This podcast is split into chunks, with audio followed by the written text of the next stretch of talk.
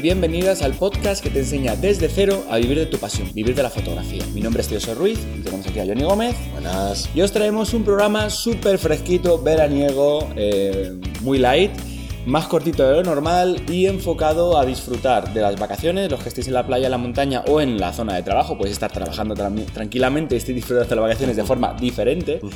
Y os vamos a traer un tema eh, muy, muy veraniego, Sí.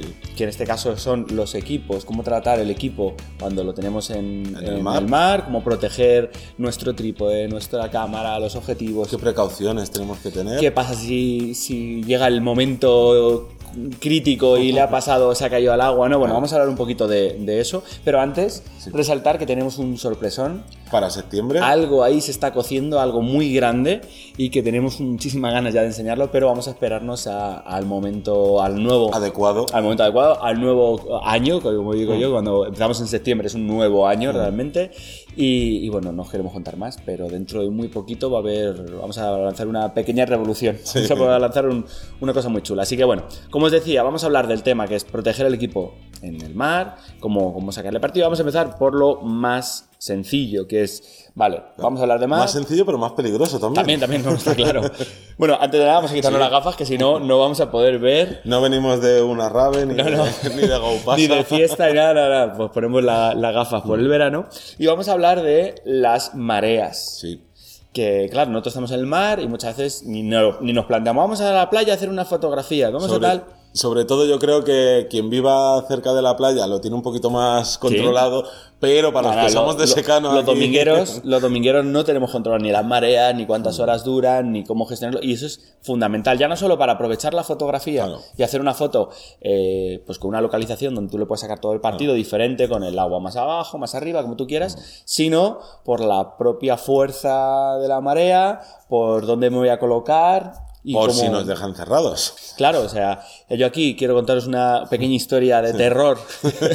Así que poneros alrededor del fuego y voy a contar una historia de terror que le pasó a mi queridísima Alexandra Lunar. Si me estás escuchando desde aquí, seguro que se te, estará, te estarás acordando.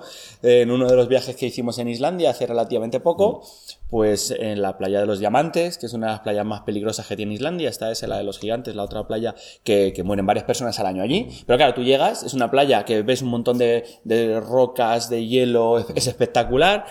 Y vas y te plantas ahí el trípode porque ves que todo el mundo está como más o menos cerquita al borde. Claro, quieres sacar de a ras de suelo o desde arriba los hielos, tal. ¿Y qué pasa? Que es una playa que tiene una, una marea muy difícil, muy diferente. ¿Por qué? Porque vienen olitas muy pequeñitas y de repente a la ola 23 ¡buah! llega una ola que, se, que arrastra todo fuerte, que además lleva trozos de, de hielo, No. que es peligroso porque eh, es que parte, parte los trípodes, parte las piernas, parte todo y luego eh, la resaca que tiene empuja muchísimo para adentro. Para que te hagas una idea, Johnny, estuvimos allí una hora y en una hora yo vi seis personas en el agua. Hostia. Seis personas, ya sea porque se le cayó el trípode y ellos iban detrás para cogerlo. Se- una había un japonés, el pobre, que le llegó la ola, le fueron a coger en una hora seis personas al agua. Y te estoy hablando en invierno, Ya. que parece que te da un poco más de pereza entrar al agua. Como que no en verano, eh, qué situación puede darse ahí. O entonces, mucho cuidado con el tema de las mareas. Entonces, lo ideal es llegar al sitio, esperar, ver, Mm. darle tiempo, no, no vayáis con prisa, darle tiempo a ver, oye, ¿cuánto tiempo? Mm. A ver, estamos hablando de una playa muy concreta, como repito, muy peligrosa, y en este caso tuvimos un susto, Mm. que llevábamos, además de llevar un trípode, pues, vamos a hablar de, de batalla, normalito, un trípode que no está preparado Mm. Claro. para, porque no tiene unas puntas de acero para clavarlo en la arena, Mm. no es diferente un trípode si es de metal, si es de plástico, si es de, eh, bueno, todos los acabados. Entonces, dependiendo del que tengas, si es de fibra o tal, el golpe con el agua o el arrastrado va a ser diferente. Entonces, en este caso, la pobre Alex, eh, pues en uno de esos arrastrados, eh, pues confió y la cámara se fue al, a- al agua. Pero es que dentro de lo malo, no fue al agua. Y dices, oye, pues salvado a la cámara. Bueno, pero es que con el golpe, al irse el agua, porque tiene una, una resaca muy, muy fuerte, claro, no había agua para eh, aplanar el golpe y con el golpe a las piedras casi fue peor y el objetivo también se jorobó. O sea, no. sabes si es mejor que se caiga el agua o que no haya agua. o que no haya agua, que caiga la arena a una arena congelada en este caso. Entonces, mucho cuidado con eso. Pero vamos, te remito eso como otro compañero, Enrique, igual, que si estás viendo este vídeo me, me lo recordarás, su Nikon D500 con su objetivo, no recuerdo cuál era, un angular o tal, haciendo nocturna, y bueno, me meto un poquito más, y me meto un poquito más, y quiero hacer ese efecto de seda en el, en el mar, y me meto otro poquito más, y en una de esas eh, se giró y bueno, se quedó con el disparador casi en la mano, o sea que Cosas de esas nos puede pasar. Cuidado con la resaca. También, eh, si os gustan las, las playas salvajes y estas que, que, a lo mejor tienes que pasar por una zona así de rocas, un poco ya difícil y tal, para acceder a otro sitio, ahí sí que es imprescindible eh, o tener una aplicación que te avise de cómo van las mareas en esa playa o tal, o que lo hayas buscado en casa porque eh, la marea puede subir en muy poco tiempo. Y mm. si haces esto que te he dicho y de repente te dejas sin acceso a la playa normal o a salir de la playa, ¿qué haces ahí? Porque dentro de lo malo, mm, yo qué sé, coges el trípode o coges la cámara y si no te cubre o nadando como puedas con la cámara en la mano. Pero eh, antes, me hago yo que la cámara. Exactamente. Pero y si hay olas o tal, o eso no para de subir, porque a veces que no para de subir. Te llevas un susto. Y igual ha habido sustos muy, muy grandes ante, por las mareas. A mí, por ejemplo, no me ha pasado nada grave, pero sí me ha sucedido de ir a ciertas playas y claro, haberlas visto solo en fotos, en tal, y ir ahí con todo medio planificado, bueno, pues quiero hacer esto, quiero hacer lo otro, tal, no sé qué, llegar y decir, ahí va, si no hay playa, si se la ha comido en la marea hoy, ¿sabes? Y decir, hostia, he sido tonto, llevo cuatro días aquí, si hubiera mirado esta aplicación, podría haber venido en otro momento, tal. Sí, sí, sí. Entonces, eh, eh cuidado con ello porque hay que tenerle, no hay que tenerle miedo, hay que tenerle respeto, ¿vale? Y conocer el, el, tema, ya sea por una aplicación o preguntándole a los lugareños, Exactamente. o aprovechando un poco eso. También, antes de nada, como has dicho lo de clavar el trípode en la arena, también mucho cuidado con qué trípodes lleváis, que está muy guay ahorrar pasta en trípode. Sí.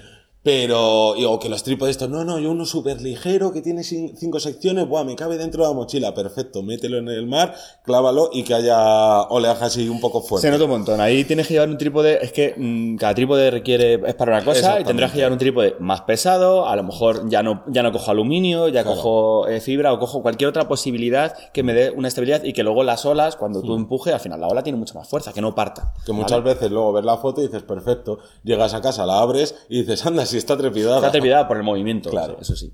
Vale, luego, una, ah, si nosotros metemos el trípode en el agua, ¿qué vamos a hacer? Siempre, siempre, mm. siempre lo vamos a pasar por agua dulce, mm. vamos a hacer que quitar cualquier tipo de rastro de sal, mm. y pero es que no es una huella así, sino hay que desmontar cada una de las piezas. Por eso a mí en los sistemas me gusta más el, sistema, como digo, de acelerar, de rosca. De rosca. Porque el de las, el de las bisagritas, el de cerrar la, la, pinza, ese es mucho más, bueno, no mucho más, pero es, complicado luego de limpiarlo. El otro tú le das vueltas, sacas, limpias la pieza, la engrasas, le echas un poquito de aceite de oliva, lo que tú quieras, vuelves a ponerlo y está como nueva. Nada más con los de rosca es que no necesitas ni herramientas. Con los otros normalmente todos ya tenías que estar ahí trasteando, tardas un poquito más. Pero aunque tardes y aunque creas que no ha sido mucho... Hay que limpiarlo siempre. Claro.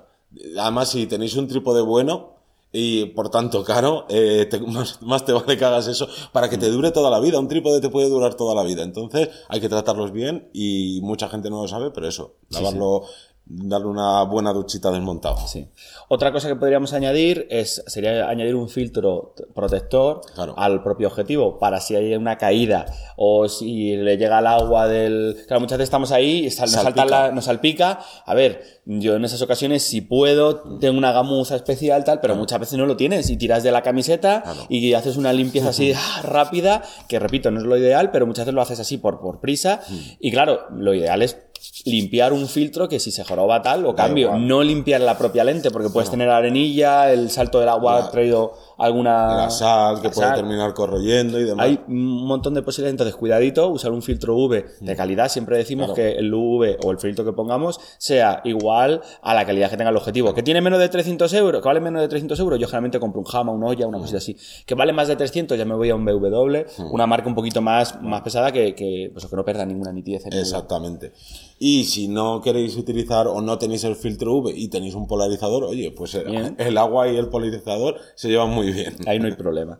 Vale. Luego, también, por cierto, esto está muy bien si vais a una playa y aunque no os metáis que os pueda salpicar agua y demás, si hace mucho viento, cuidado con todos esos granitos de arena golpeando el, la- el frontal de la lente. Sí, porque al final, eh, como digo, a la, a la mínima que vayas a limpiar o cuando tal, todo eso puede entrar. Si nuestro cuerpo no es sellado, nuestro objetivo no es sellado, seguramente entre, pueda entrar alguna partícula dentro de la lente. Y a esto hablamos el cuarto punto, que Sí. sería cómo cambiar el objetivo para que no nos entre arena en la lente, en, en el sensor. Esto, aunque no haya viento, hay que tener mucho cuidado. Claro.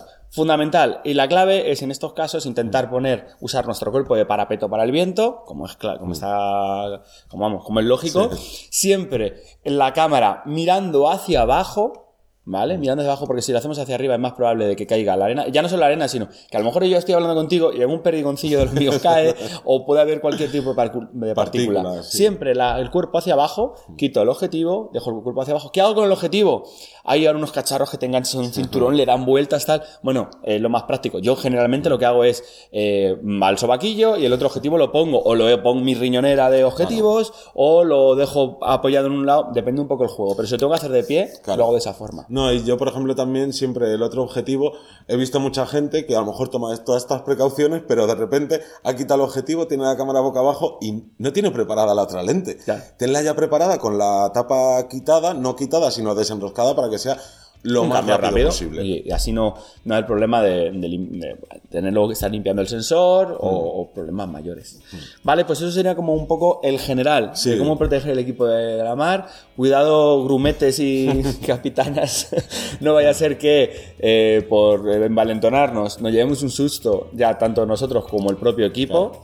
Y que bueno, que, que en principio podemos con estas, con estas pautas que hemos dado no tenemos No que tener ningún problema. ningún problema. Un poquito más, Nada recordaros más. que estamos en vivir de la fotografía.es, que nos podéis ver por YouTube, que nos podéis escuchar por todas las plataformas y demás. Spotify, iTunes, iBox, etcétera, etcétera, etcétera. Y que nos vemos la próxima semana. Hasta el próximo lunes. Chao. Adiós.